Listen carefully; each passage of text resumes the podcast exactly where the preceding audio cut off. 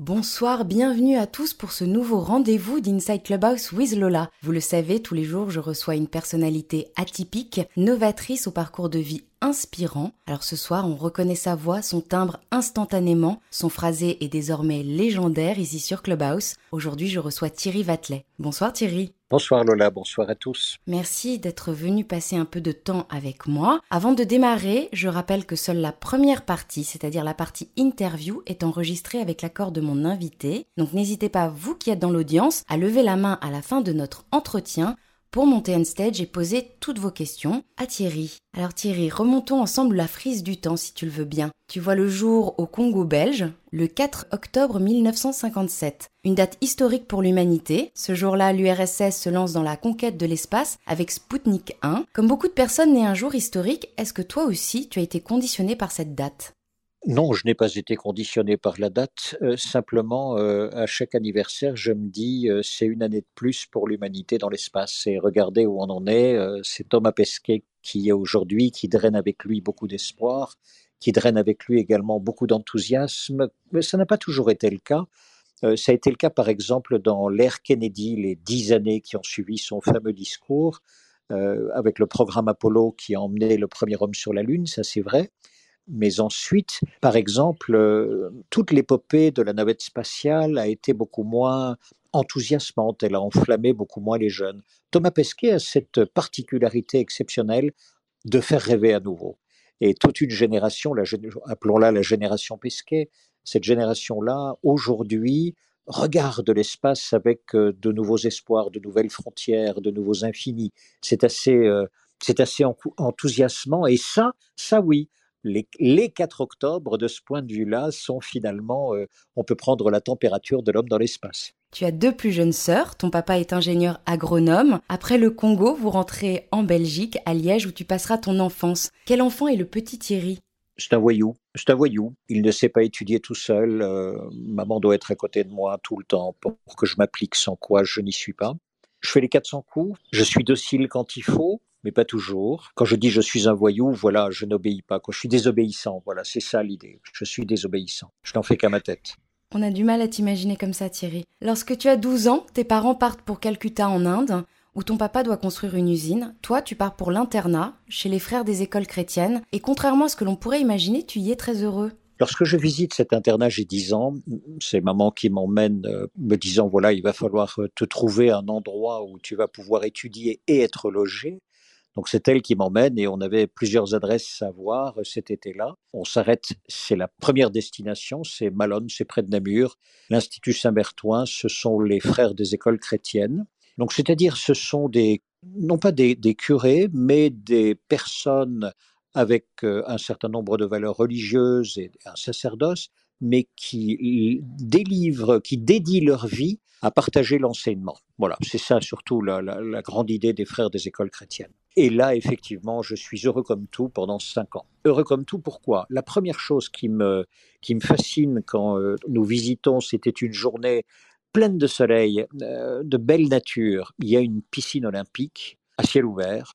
Il y a des plongeoires, dont un jusqu'à 12 mètres. Il y a 22 terrains de football, deux pistes d'athlétisme. Euh, nous sommes à l'époque, à la fin des années 60, euh, c'est quand même assez remarquable. On a 50 ans d'avance dans ce type d'établissement.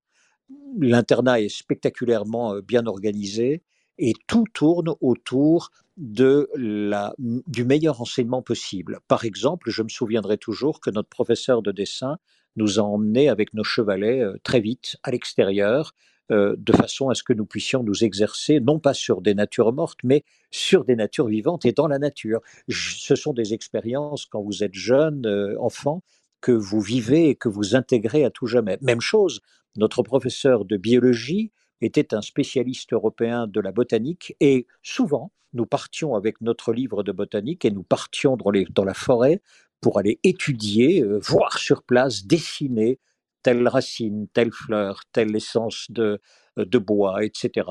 Ça, je m'en souviens toujours bien. Même chose, euh, l'apprentissage des langues. Eh bien, nos professeurs, pendant deux ans, ont refusé que nous ayons un seul livre de langue étrangère. Moi, je n'ai pas vu euh, un livre de néerlandais avant deux ans. Qu'avons-nous fait pendant ces deux années? Il nous parlait. Il ne cessait de nous parler. Au début, on comprenait rien du tout. Petit à petit, on formulait un mot, puis euh, une phrase maladroitement.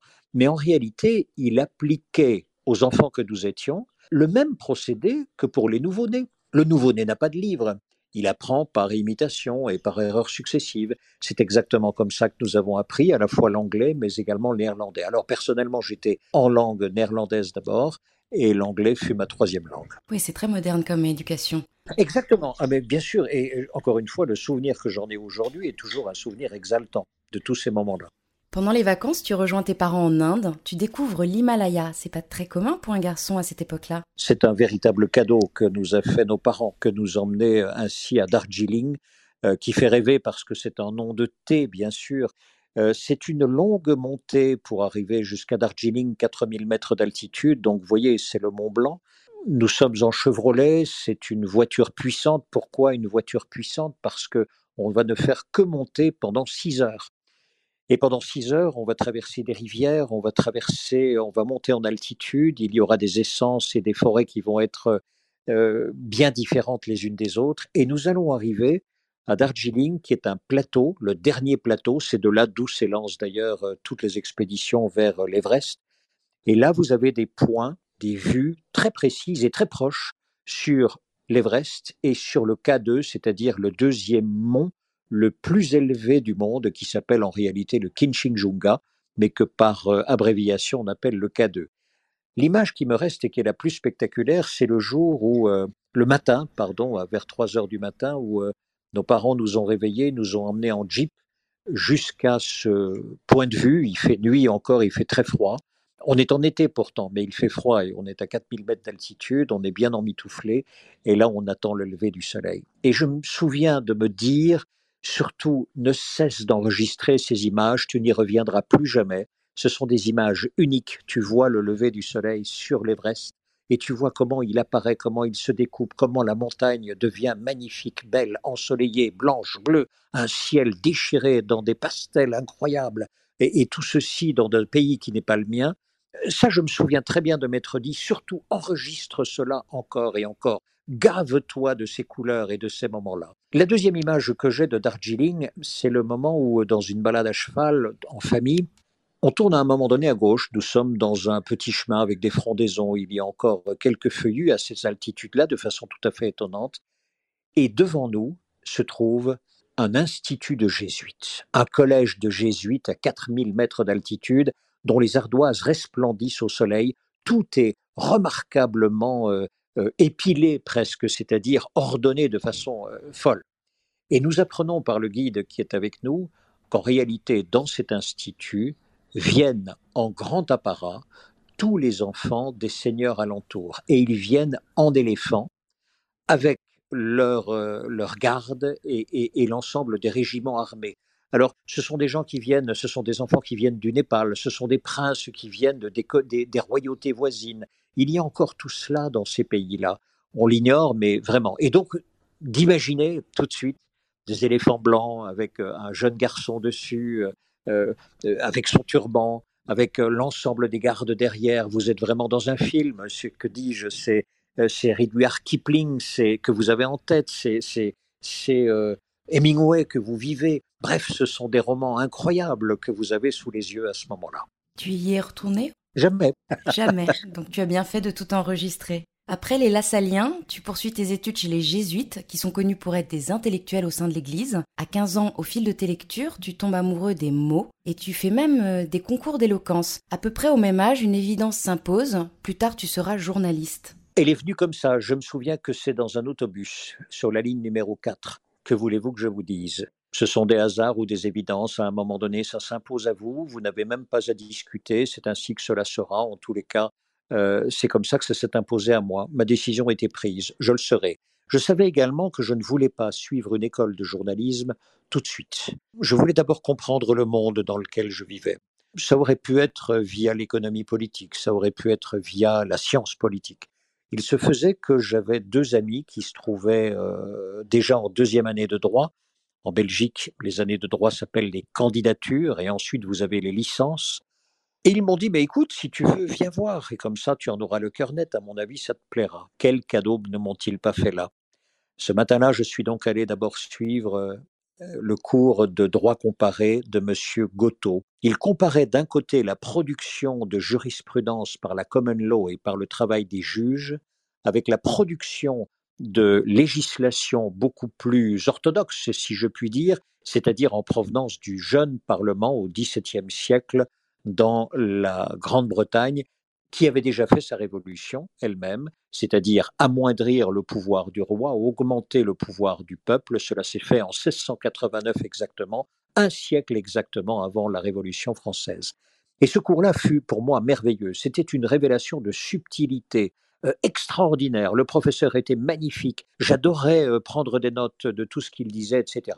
Ce fut le même éblouissement lorsqu'il y eut le cours de M. Stassard sur la fixation des prix selon Keynes. Là encore, l'exposé était euh, brillant, euh, les, notions étaient extrêmement précises, euh, les avertissements également sur des confusions possibles étaient là. Bref, j'ai décidé à ce moment-là, oui, de commencer par le droit et d'aller jusqu'au bout, et puis ensuite de pouvoir suivre une école de journalisme. En effet, après l'université de Liège, tu pars direction Lille et sa célèbre école de journalisme, l'ESJ, et c'est grâce à l'épreuve d'oral que tu réussis le concours. Pourquoi est-ce que je ne suis pas étonnée? Alors, euh, je, suis même rentré de ce concours en disant à mes parents, bon, ne vous faites aucune illusion, je n'ai pas réussi.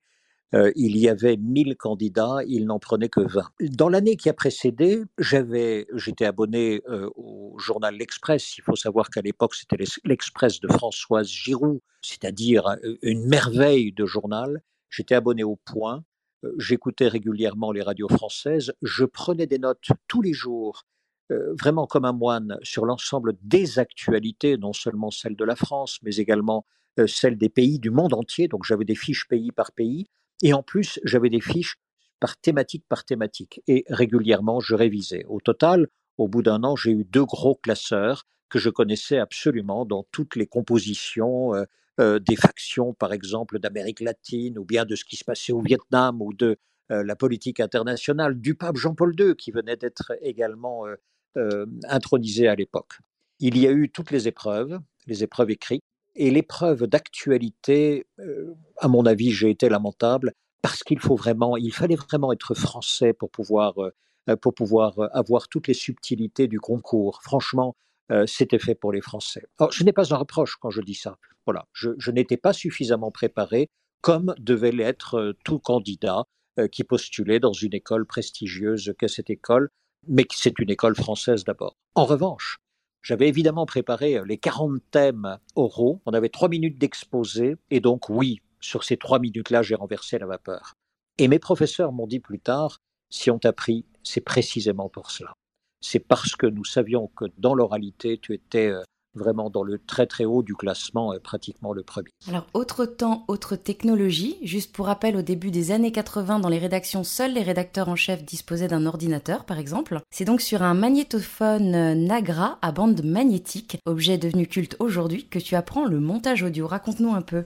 Ah ben, il faut sur des choses que vous aurez peine à imaginer, en tous les cas pour les plus jeunes d'entre vous. Il y avait avant des bandes enregistreuse. Donc, c'était de la matière. Vous aviez une, des, bobines, ça vous, voyez bien, vous visualisez. La bobine pleine était à gauche, et puis on, il y avait tout un circuit pour la bande qui passait devant une tête d'effacement, une tête d'enregistrement et une tête de lecture, et allait s'enrouler sur la deuxième bobine. Le Nagra, c'était euh, l'objet mythique du journaliste radio. Euh, c'est un appareil qui pesait à peu près 7 kilos, qui vous détruisait l'épaule au fur et à mesure, mais qui vous donne une qualité de son incroyable. Une bande faisait à peu près 20 minutes d'enregistrement, pas plus, vraisemblablement un peu moins. Et euh, lorsque vous aviez fini vos interviews, après avoir ainsi vérifié euh, que pendant l'interview, le vumètre, euh, la, la, tonalité, le volume de l'enregistrement était parfait, vous reveniez à la rédaction, ou là vous reveniez à l'école, bien sûr, là où on s'entraînait, et là vous deviez commencer le montage. Et le montage se faisait avec des ciseaux, vous coupiez vraiment dans la bande. Alors vous deviez couper en, en biseautant la bande et vous aviez des réglettes de montage pour fixer les bandes. Ensuite, vous colliez les morceaux de façon à ce qu'au total, vous puissiez avoir une interview montée. Aujourd'hui, les opérations sont tout à fait identiques, mais elles se réalisent de façon numérique, avec toujours une visualisation du son, bien sûr. À l'époque, cette visualisation se faisait pratiquement sur la bande, sur la matière, Aujourd'hui, cela se fait uniquement sur un petit écran où vous voyez le sinusoïdal du son qui vibre sous vos yeux. Donc on a appris comme ça, mais les techniques restent absolument identiques aujourd'hui. Ce que les plus jeunes ne savent pas, c'est pourquoi on met du bleu. on met un code bleu juste avant le fichier son et on met un code jaune juste pour indiquer que c'est la fin du son. Cela correspond aux bandes amorces que l'on avait. Pour démarrer une bande, pour démarrer un bobino, comme on disait, eh bien, on devait mettre de la bande amorce bleue au début pour dire, pour indiquer c'est le début de l'interview, et jaune pour finir pour indiquer c'est la fin de l'interview. À la fin de ces deux années d'école, un chasseur de la station RTL vient faire son marché de jeunes pousses à l'ESJ. Tu entres à RTL en 83 et tu y resteras presque 20 ans puisque tu quitteras la station euh, au changement de millénaire. C'est une très belle boîte. C'est une très très belle boîte. Il n'y a pas de star à RTL. Personne n'avait la grosse tête, personne n'était euh, supérieur aux autres. Bien sûr, il y a une hiérarchie comme partout. Il y a des rédacteurs en chef, rédacteurs en chef adjoints, des chefs de service, mais l'idée, le climat général du fonctionnement de cette station, en tous les cas dans la rédaction centrale à Paris, c'est l'idée suivante. Comment puis-je t'aider à faire mieux encore ce que l'on peut faire pour nos auditeurs? Donc, à partir de là, vous avez des feedbacks incessants sur ce que vous faites. Le feedback vient de votre voisin, de votre voisine, il vient de votre rédacteur en chef, il vient également du directeur de la rédaction et même du président, Jacques Rigaud, qui était un monsieur exceptionnel d'humanité et d'intelligence. Il nous avait dit par exemple, n'hésitez pas à aller euh, travailler à l'extérieur, évidemment dans le respect euh, des, plannings de la maison, mais chaque fois que vous vous, que vous, vous enrichirez d'expérience à l'extérieur d'RTL, c'est RTL qui euh, pourra en bénéficier. Il bénéficiera d'une expérience augmentée. C'était un sage, c'était aussi un visionnaire, il était d'une intelligence rare et une sorte de, comment dire, de grands sages euh, juste à la tête de cette, de cette belle maison. Ce sont des gens brillants qui y travaillent. Franchement, j'ai été très heureux de côtoyer euh, toutes celles et ceux que j'ai côtoyés. Bien sûr, chacun avec ses dispositions d'esprit, avec également ses croyances politiques, avec aussi ses défauts. Bien sûr que ce n'est pas une ambiance de bisounours. Il y a parfois des, frottements, des débats, c'est sûr. Mais toujours, j'ai grésillé à entendre euh, mes consoeurs et mes confrères dans l'expression de leur métier. J'ai toujours été heureux de pouvoir m'émerveiller ou admirer le travail qu'ils ou elles avaient fait et qui m'entraînait toujours à me dépasser encore et encore. Pour les jeunes journalistes qui pourraient écouter notre entretien, raconte-nous euh, ton premier sujet et comment ça se passait à l'époque pour enregistrer un premier euh, reportage? Le premier sujet, je ne me souviens pas tout à fait de la chose, mais si, enfin, quelques éléments. Il y avait une question de. Oui, c'est ça. Oui, oui, ce sont trois, trois garnements qui avaient bombardé la façade d'une vieille dame avec des œufs. C'est pas grand-chose, bien sûr. Et on m'avait confié le sujet, donc c'est rien du tout.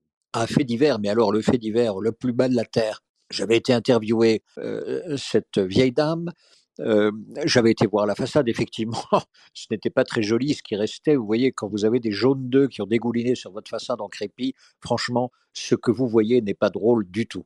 Et avec tout cela, j'avais fait ce qu'on appelle un enrobé, c'est-à-dire une minute vingt, c'est tout, qui avait fait, qui avait été diffusé en fin de journal de 8 heures. Et mon Dieu, pour ma, mon étonnement, Alexandre Balou, le rédacteur en chef à l'époque, m'avait félicité devant toute la rédaction, dans la conférence de rédaction qui avait suivi les journaux du matin, J'en étais heureux comme tout, bien sûr, mais aussi très étonné parce que j'étais stagiaire, comme les trois autres qui avaient été recrutés en même temps que moi. Nous ne valions pas grand-chose, nous faisions nos armes, et recevoir ainsi si vite les félicitations du rédacteur en chef euh, était vraiment pour nous, enfin, euh, complètement inespéré, et même on ne l'avait jamais demandé.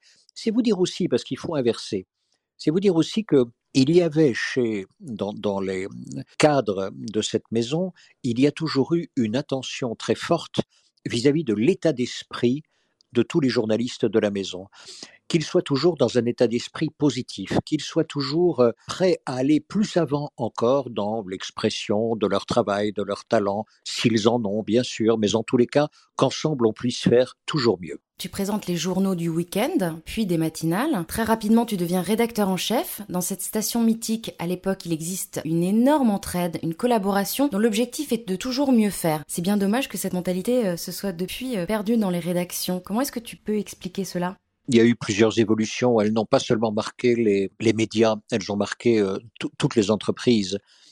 Sont arrivés à partir de, des années 90 les directeurs administratifs et financiers. C'est-à-dire que on a quitté grosso modo les années tapis, les années Bernard Tapie. Bernard Tapie, entrepreneur, il fallait entreprendre, il fallait, c'était bien, etc. C'était l'expression d'une grande liberté.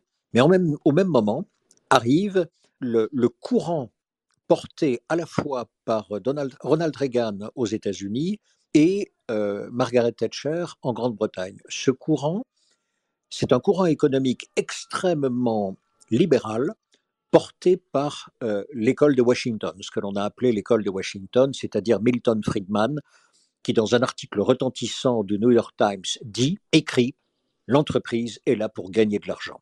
Et elle n'est meilleure que dès lors qu'elle gagne plus d'argent encore. C'est tout. Ce n'était pas plus.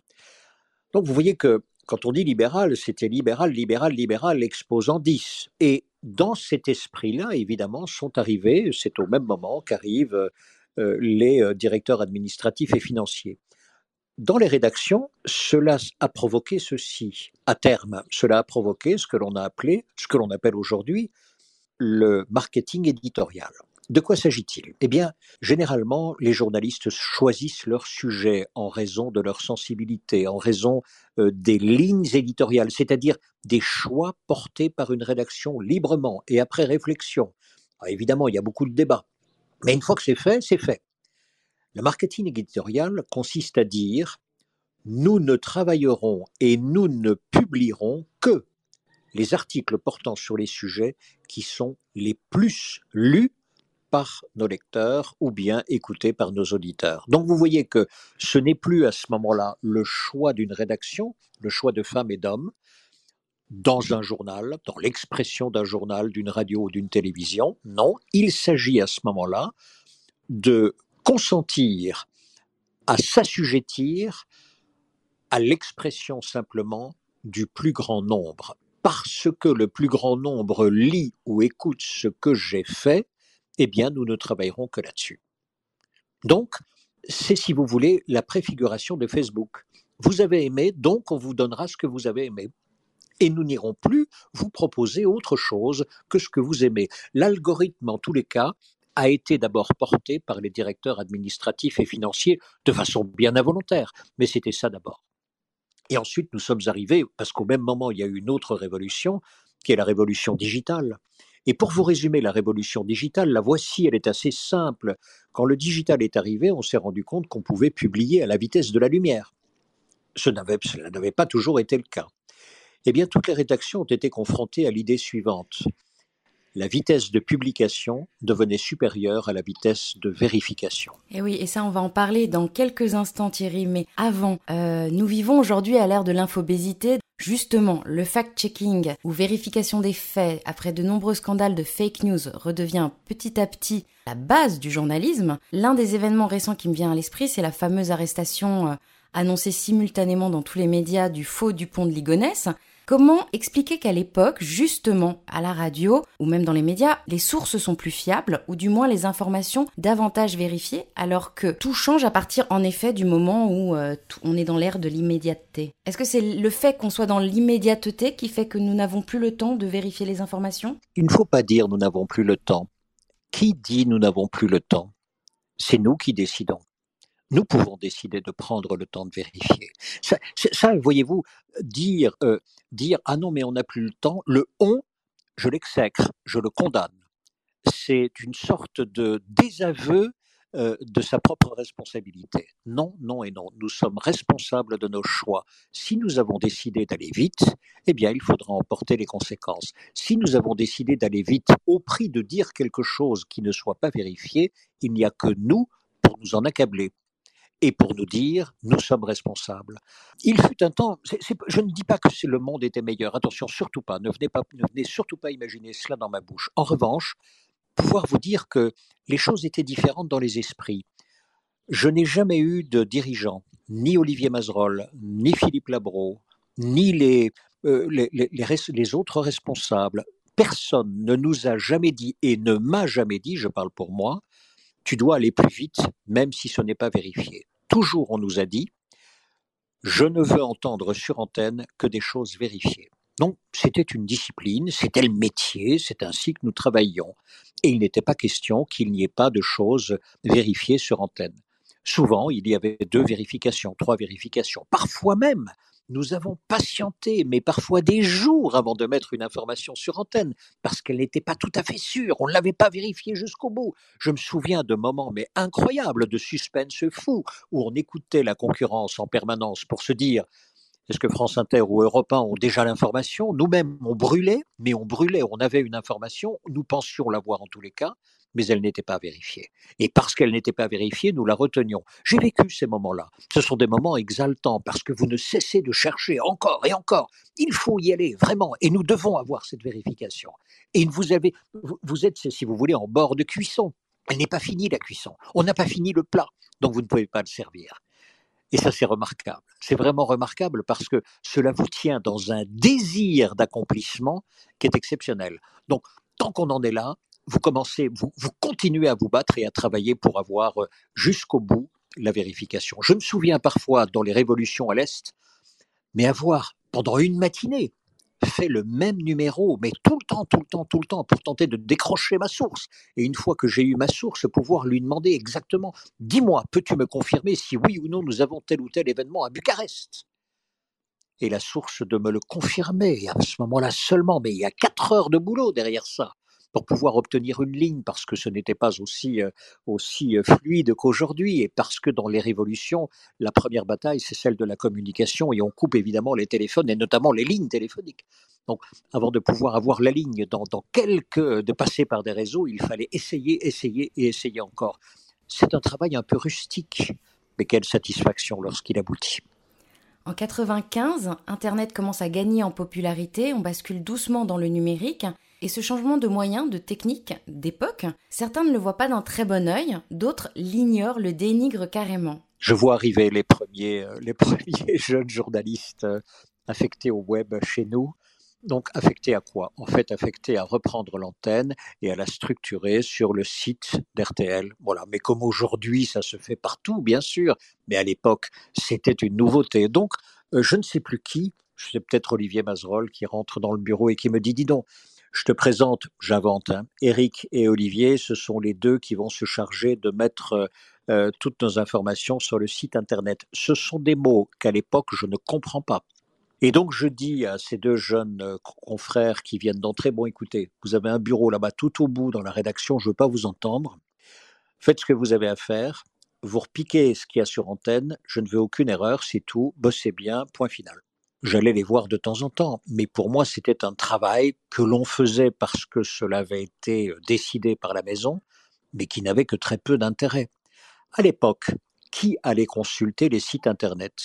Peu, mais on sentait bien que c'était, quand je dis on, je ne sentais pas, mais d'autres ressentaient que c'était bien une nécessité et qu'il fallait absolument dédoubler la visibilité de l'antenne, le média traditionnel et le média nouveau. Petit à petit, cette rédaction s'est étoffée. De deux, on est passé à quatre, puis ensuite à six.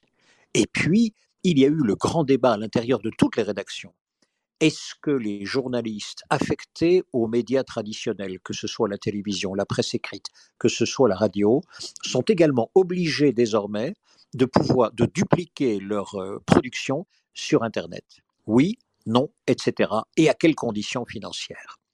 Autrement dit, le travail qui était déjà intéressant et qui était magnifique quand on était uniquement sur un média, un seul, le média traditionnel, devenait à ce moment-là polyphonique, même si vous faisiez de la presse écrite, vous partiez avec une petite caméra et vous étiez, euh, euh, vous deviez être compétent pour pouvoir réaliser une interview télévisée de façon à ce qu'elle puisse être sur le site, ou bien une interview sonore pour qu'elle puisse être sur le site également, et puis sont venus les podcasts bien plus tard. Mais voyez-vous, ça a été quand même une révolution chez l'ensemble des journalistes parce que de monolithique, il a fallu devenir polytechnicien des médias. Alors Thierry, si tu me le permets, je vais rappeler aux personnes qui sont dans l'audience qu'elles pourront prochainement nous rejoindre on stage pour te poser des questions ou partager des souvenirs de faits d'actualité qui auraient pu les marquer ou même leur vision des médias aujourd'hui. En 2000, RTL traverse une grosse crise. Jusqu'à présent, la radio euh, de la rue Bayard était leader elle perd en très peu de temps quasiment la moitié de ses auditeurs, c'est quand même énorme, et l'un de ses rédacteurs en chef puisque tu quittes la station cette année-là. Après RTL, tu te retrouves dans une autre grande famille que j'ai moi aussi bien connue, celle de France Télévisions. Tu es un homme fidèle puisque là encore tu y resteras près de 20 ans. Pas uniquement dans les bureaux qui longent la Seine, puisque tu t'envoles pour les îles, la Martinique d'abord, puis Mayotte. Raconte-nous un peu ces années au soleil où tout n'est pas finalement tout rose puisque tu es confronté au racisme. Et c'est une très belle chose.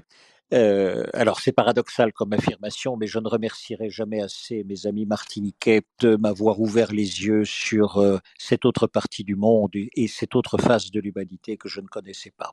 Quand vous êtes rue Bayard, c'est-à-dire euh, à 20 mètres de l'avenue Montaigne, là où se trouvent tous les grands palaces, là où se trouvent toutes les grandes marques de haute couture française, que peut-il vous arriver? Rien. Votre vie est millimétrée et elle est programmée autour simplement du combat dans les audiences et dans les sondages. Vous vous battez pour 0,2 points en correction des variations saisonnières dans les sondages à l'année. Lorsque je suis parti en Martinique, je n'avais pas la bonne couleur, je n'avais pas le bon grade, je n'avais pas la bonne origine, je n'avais pas le bon langage, j'étais juste là où il ne fallait pas être. Et ça, on me l'a fait remarquer, quand je dis on me l'a fait remarquer, on me l'a fait sentir. 14 menaces de mort, euh, je dirigeais la rédaction, la rédaction télé, et franchement, c'était compliqué. J'avais un ami qui était décédé un an plus tôt d'un cancer généralisé, cancer des os. J'avais toujours admiré chez lui la façon dont il avait combattu toute sa vie pour des convictions, pour quelques valeurs. Et je m'étais dit que mon, mon rôle était venu. Quand vous êtes à 10 000 kilomètres de vos bases, que vous ne pouvez pas vous retourner pour euh, demander conseil à des aînés, c'est vous l'aîné. C'est vous qui devez à ce moment-là faire le choix de vos valeurs. Mes valeurs furent assez simples. Je ne voulais pas transiger sur le métier. Le métier devait être accompli comme j'entendais qu'il le soit, c'est-à-dire de la façon la plus exigeante, simplement la vérification et puis ensuite pouvoir composer des reportages pour euh, notre audience qui puissent être compris et qui soient agréables à la fois dans les images et dans le texte, mais également, je voulais quelque chose d'apaisé. Et ça, si vous voulez, ça a été un véritable travail humain. Donc, pouvoir diriger une rédaction qui est traversée par des soubresauts racistes, par des jalousies, par tout ce que l'on peut imaginer euh, de malodorant dans une rédaction. Et malgré tout, pouvoir sourire tous les jours, pouvoir réorganiser la bonne humeur, pouvoir engendrer de très bons reportages et finalement de très belles éditions, pouvoir poursuivre malgré tout avec toujours la même rigueur et le même apaisement, pouvoir écouter vos journalistes dans le huis clos de votre bureau, pouvoir euh, euh, être avec eux 7 euh, jours sur 7 pendant 37 semaines d'affilée, ne pas prendre un jour de congé, tout simplement parce que votre place est d'être là. Tout cela, je l'ai vécu grâce à eux. Je ne dis pas à cause d'eux, mais grâce à eux. J'ai appris par exemple que Christophe Colomb n'était pas une star, que c'était celui qui était l'avant-garde de tout le colonialisme qui allait suivre. Voyez-vous, dans ma conception des choses, Christophe Colomb pour moi était un héros. J'apprenais à ce moment-là qu'on pouvait avoir un autre regard là-dessus. Et je n'avais pas réfléchi au-delà, l'histoire ne me l'avait pas donné, et je n'avais lu rien sur cette autre idée qui était l'idée de l'invasion de l'autre ou de la non-compréhension de l'autre, et qui allait bien sûr jusqu'aux chaînes. Je n'avais pas non plus réfléchi à la façon dont on pouvait sublimer la civilisation noire à travers la négritude. La négritude est un très joli mot porté par Aimé Césaire et porté également par Léopold Sangor, c'est-à-dire pouvoir imaginer, pouvoir concevoir que tout ce qui vient de cette peau noire magnifique peut être beau, peut être splendide, à la fois dans la réflexion, dans la qualité d'être, dans l'apport à toute l'humanité. Ceci non plus ne m'avait pas traversé. Je l'ai appris là. Et puis enfin, il y avait une plaie béante devant moi que je ne parvenais pas à comprendre. Je ne comprenais pas que l'on en veuille, que l'on m'en veuille, parce que, soi-disant, mon arrière-arrière-arrière-grand-père éventuellement avait tenu le fouet. Mais enfin, ce n'était pas moi, ça c'était ma première réflexion. Mais il fallait aller plus loin. Donc écouter encore et comprendre la souffrance des personnes qui vous disaient mais non, tu ne nous comprends pas, tu ne comprends pas que l'on puisse souffrir de ce passé-là. Je l'ai compris. Enfin, on me l'a petit à petit expliqué, mais cela demande beaucoup d'écoute, beaucoup d'humilité, beaucoup de, présence et de présence silencieuse. Ce n'est pas tout de suite que les explications viennent, elles ne sont pas rationnelles. Et puis tu arrives quand même à rétablir la confiance au sein de la radio. Oui, oui, absolument. Ah non, mais tout ça, ça s'est passé. Bien sûr, ça s'est bien passé. Ça s'est très, très bien passé. Et quelqu'un m'a dit ceci, il m'a dit, tu sais, quand toi, tu feuillettes à l'envers tes livres d'histoire, tu tombes sur des héros successifs. Tu as euh, Général de Gaulle. Un peu plus tôt, tu as les héros de la Grande Guerre. Puis ensuite, tu remontes encore. Tu as les héros euh, de, de, la Commune de Paris. Puis tu remontes encore. Tu as, et je ne parle même pas des écrivains ou des philosophes ou des grands. Vous, vous avez aussi euh, euh, Napoléon. Puis ensuite, tu as les, les, les, les, grands chantres de la Révolution, et etc., etc. Et tu vas remonter ton, ton, ton passé ainsi, mais tu remontes jusqu'à Jules César, et encore, et encore, et encore. Quand moi je remonte mon passé, me disait cette personne, tu vois, j'ai ma mère, et puis j'ai ma grand-mère, et puis, et puis à un moment donné, il y a un bateau, et je ne sais pas où il part. Je ne sais pas d'où il est parti. Je ne sais pas d'où je viens. Et cette rupture-là, me dit-il, tu n'imagines pas comme elle me fait mal parce que dans mon histoire à moi, il n'y a pas de héros. Je n'ai pas de héros. Je n'ai pas de grandes figures qui vont euh, sublimer les valeurs euh, et me dire voilà d'où tu viens. Sois heureux de cela, sois fier de cela. L'histoire, c'est aussi ça. C'est la façon de se souvenir des grands moments parce que nous en sommes porteurs et se dire nous pouvons, nous ne pouvons pas faiblir parce que nous sommes les héritiers de tout cela. Et je comprends bien lorsqu'il y a une béance en plein Atlantique sur votre passé et qu'il s'échoue sur une plage anonyme et que vous ne pouvez plus remonter votre propre histoire, il y a là comme un malheur du monde qui s'accable sur vous. Et cette détresse-là, elle n'est pas soignable. Vous pouvez pas la soigner. Vous pouvez pas dire c'est pas grave. Non, c'est grave. Parce que ça, de génération en génération, ça se répétera. Personne ne pourra dire, tu sais, voilà comment c'était. Parce que personne ne le sait plus. Parce qu'il y a là une tragédie de l'humanité. On ne peut être que d'accord avec toi. Dans le même temps, la presse, les médias évoluent face à l'avènement du numérique et la foultitude de sites internet qui voient le jour. Pour exister, il faut vendre. Parfois même du très croustillant. À la même époque, les blogueurs arrivent. Alors, je vais juste faire une parenthèse. Je rappelle que si on a tendance à l'oublier aujourd'hui, les blogueurs ne sont pas des journalistes. À l'inverse, il y a des journalistes qui sont blogueurs. Bref, je le rappelle juste parce que c'est un sujet qui mérite un peu. Comment est-ce que tu vis ce changement de cap dans les médias? Cette arrivée de blogueurs journalistes je, les observe sans plus. Personnellement, j'ai toujours la même, euh, la même conviction. Euh, tout peut être fait à condition d'être vérifié. Donc à partir du moment où le blogueur vérifie, euh, pour moi, c'est magnifique. À partir du moment où il ne vérifie pas, c'est bien dommage parce qu'il va introduire des confusions dans l'esprit des lecteurs, des spectateurs, des internautes, etc. Quelle confusion Il donne l'illusion que nous pratiquons toujours le même métier alors qu'à ce moment-là, ce n'est plus le même.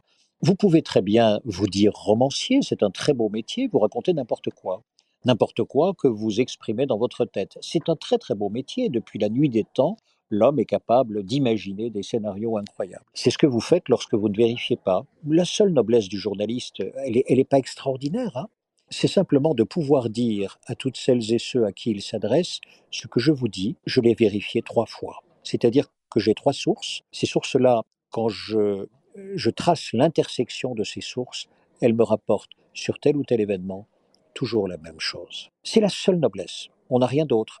Si vous racontez maintenant quelque chose de non vérifié, vous faites la même chose que celui qui, devant son verre de vin blanc à 9 heures du matin, refait le monde de la façon la plus exceptionnellement belle. Vous ne valez pas plus que lui, et lui vaut autant que vous. C'est le mélange de tous les genres qui est dommage. Ce n'est pas le fait que les genres soient là, être romancier est un beau genre, raconter des histoires est magnifique, mais ce n'est pas du journalisme. Donc si vous le faites, dites toujours à l'autre que ce que vous faites, ce n'est pas du journalisme. Et là, nous pouvons, où nous pouvons être malheureux, où je le suis aussi, c'est simplement de ne pas avoir dit à ce moment-là à notre public, à celles et ceux qui nous écoutaient, qui nous faisaient confiance. Nous ne faisons plus le même métier. Une autre révolution est en marche, l'intelligence artificielle. En Suède, journalistes et bots travaillent déjà depuis quelques années main dans la main pour enrichir les contenus. À ton avis, est-ce que les algorithmes de rédaction remplaceront à terme les journalistes? Pour une part, c'est possible, c'est-à-dire que la mécanisation des idées, la mécanisation de l'écriture, tout cela est envisageable. C'est vrai. Et donc, vous pourrez aller lire ce que disent les robots et s'ils le diront sans doute mieux que les journalistes individuels. En revanche, si vous voulez lire du Watley, il faudra pas aller lire le robot. Je veux dire par là que le robot ne pourra jamais m'imiter. Donc ça veut dire ceci. Quelle est ma différence par rapport au robot? Ma différence, c'est moi. Et donc, le robot exige finalement de moi-même que j'exploite à fond ma singularité pour me distinguer d'un usage qu'il fait peut-être mieux que moi, mais dans l'anonymat d'une absence de personnalité qu'il a. La grande différence, c'est que moi j'ai une conscience, lui n'en a pas. La grande différence, c'est que moi j'ai une singularité que lui n'en a pas. Donc le robot n'est pas une mauvaise chose. Il m'oblige à m'interroger sur moi-même, m'oblige à m'interroger sur la couleur que je veux donner à ce que j'écris ou à ce que je dis, et que personne d'autre ne dira comme je le dis. En 2005, tu rentres en France. À France Télévisions, c'est plus trop l'éclate. Et puisque tu te retrouves au placard, tu te lances dans l'accompagnement de la prise de parole auprès des entreprises. Alors pourquoi cette décision, ce choix? Une envie, un constat de manque? Tu trouves que les gens s'expriment mal, communiquent mal? Ah, les chefs d'entreprise, pour le coup, il y a du boulot. Mais pour tout le monde, il y a du boulot, y compris pour moi, il y a toujours du boulot. Donc, je, je me dis ceci en tous les cas, c'est que D'abord, j'ai toujours aimé ça, j'ai toujours aimé la, rhétorique, mais je n'ai jamais eu l'occasion de m'y pencher vraiment. Et donc, à partir de l'année 2005, je commence vraiment à me pencher, chaque fois que je peux, en tous les cas, je commence à me pencher sur le sujet. Et comme il n'y a pas de professeur de rhétorique, eh bien, je suis obligé de faire mon écolage tout seul. Donc, je cherche, je cherche, je cherche. Je tombe parfois sur un livre, sur un auteur, etc. Ce que je lis dans les productions vous savez, euh, convaincre en deux minutes, etc., ne me satisfait pas du tout. J'ai l'impression que ça, ce sont des trucs de surface. Et c'est quand je tombe sur euh, Cicéron, puis ensuite sur euh, des livres bien plus intéressants, écrits par Jean-Denis Bredin et, Thierry Lévy, grand avocat, tous les deux, Académie française pour Bredin, là oui, on commence vraiment à, à, remonter le fil de la rhétorique. Et au fur et à mesure, mais ça va me prendre plusieurs années, eh bien j'arrive à vraiment reconstituer une partie de ce puzzle dont j'ignorais même l'existence. Et je commence à mieux comprendre mon métier. Je commence à mieux comprendre d'où je viens. Je commence à mieux comprendre également ce qui est intéressant dans l'usage de la parole, quel que soit, pour que ce soit pour un journaliste, que ce soit pour euh, une mère de famille, un père de, famille, que ce soit pour euh, euh, une personnalité qui à un moment donné veut entraîner les autres. Oui, vous n'aurez jamais, par exemple, une déclaration d'amour sans déclaration. Vous n'aurez jamais un programme politique sans une déclaration, une profession de foi. Nous approchons des présidentielles, les candidats vont annoncer et faire leur profession de foi. Tout ce que nous faisons dans la conviction la plus intime qui est la nôtre ne se fait que par la parole. Les réseaux euh, sociaux basés sur la voix, comme euh, ici Clubhouse, explosent. C'est important aujourd'hui de bien savoir s'exprimer. Est-ce qu'il faut avoir beaucoup lu pour avoir de l'éloquence, par exemple? D'abord, vous êtes très aimable de me prêter de l'éloquence, mais franchement, ce n'est pas grand-chose. vraiment, je, je vous le dis franchement, ce n'est vraiment pas grand-chose par rapport à ce que je devrais faire. Et je travaille en permanence pour essayer d'obtenir ce que je n'ai pas encore. Ma grande tristesse, qui est souvent ma grande colère, c'est la suppression des cours de rhétorique. À partir de l'année grosso modo 1900, on a supprimé tous les cours de rhétorique en France. On les a supprimés en Grande-Bretagne, en Italie, en Allemagne et aux États-Unis. Toutes les générations, pendant les siècles qui avaient précédé, ont eu leurs cours de rhétorique. C'est assez simple la rhétorique. C'est simple. Ce n'est jamais compliqué. Ça ne peut pas être simple puisque c'est parler à ses contemporains. Pourquoi allez-vous chercher midi à 14 heures? Quand vous voulez vous exprimer, exprimez-vous simplement. Mais donc toutes ces générations-là, on, leur avait expliqué, voici comment on explique une idée, comment on la décrit, et ensuite comment on argumente. Et enfin, comment on réfute les arguments adverses. C'était assez simple, cela vous permettait de débattre, cela vous permettait de mieux écouter, cela vous permettait de mieux répondre, cela vous permettait d'être un citoyen du système politique auquel vous apparteniez. Eh bien, depuis 120 ans, nous sommes orphelins de ces enseignements-là. Alors que s'est-il passé? Eh bien, voici ce qui s'est passé et les dégâts que cela provoque. Le premier dégât, c'est que dans l'expression de nos idées, nous sommes de moins en moins nuancés. Et ça, pour moi, c'est un drame. Vous êtes obligé de liker ou de ne pas liker. Les réseaux sociaux vous y obligent. C'est une catastrophe là-dessus. Je suis en colère contre les likes. Pourquoi? Mais parce que vous valez plus qu'un like, vous valez une pensée enrichie, vous valez une pensée nuancée, vous valez euh, toutes ces toutes ces richesses du vocabulaire qui me permettent de vous faire comprendre là où je suis d'accord avec vous et là où je ne suis pas d'accord avec vous.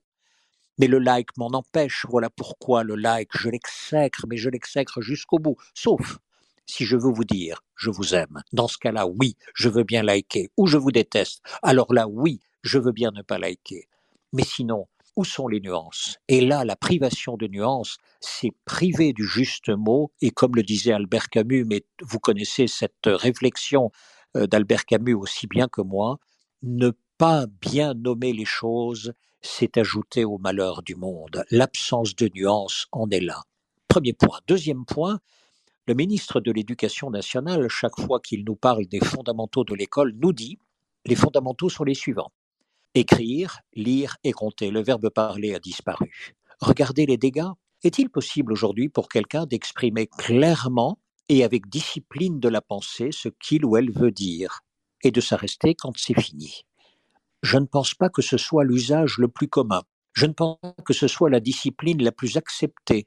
Je crois au contraire qu'il y a une profusion inutile de mots qui souvent entraînent des incompréhensions et donc des émotions négatives, et donc une élévation dans l'émotion des débats, mais sur le fond, rarement nous l'atteignons.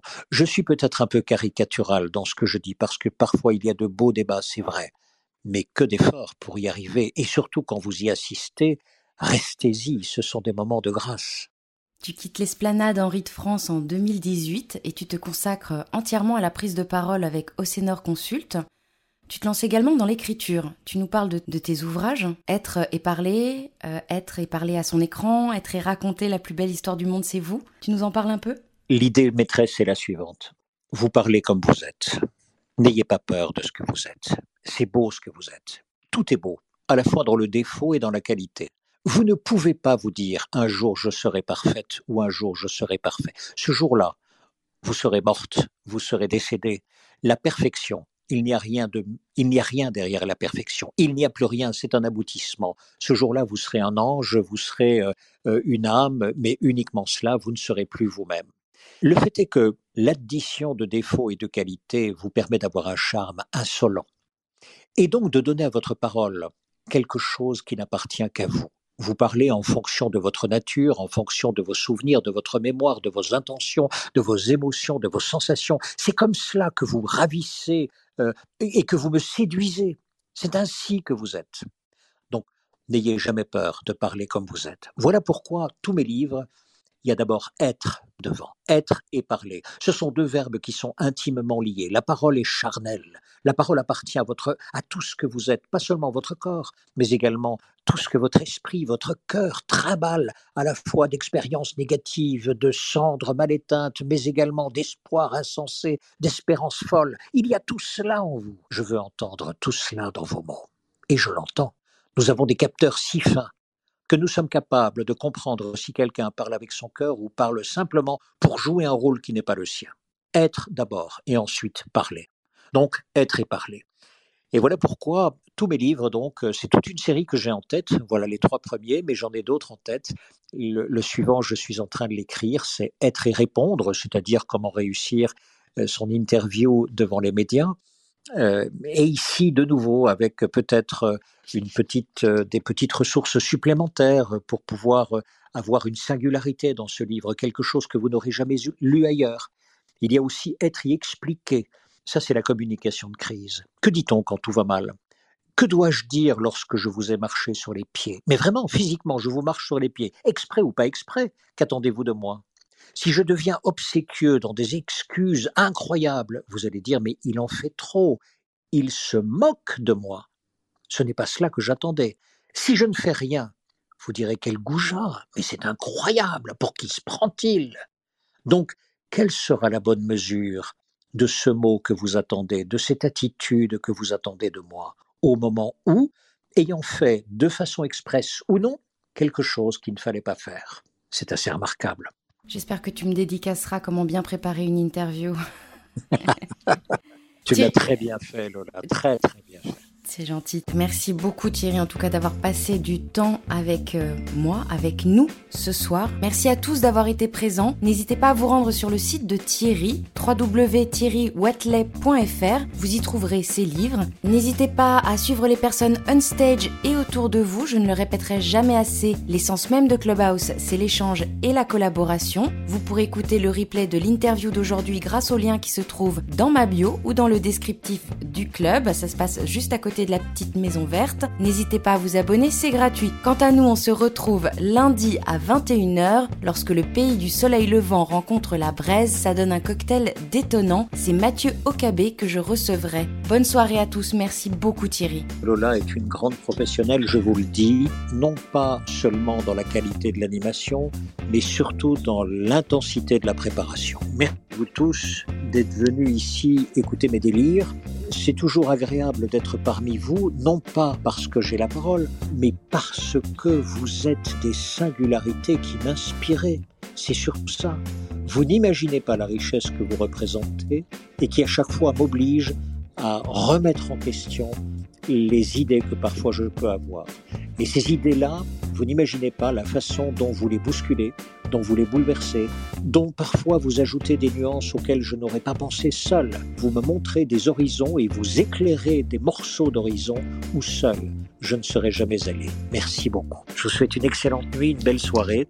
On se retrouvera et je vous assure, quand on se retrouvera demain éventuellement dans des salles ou des salons euh, de Clubhouse, je me tairai. On espère que non Thierry. Bonne soirée à tous, bonne nuit. À bientôt, merci.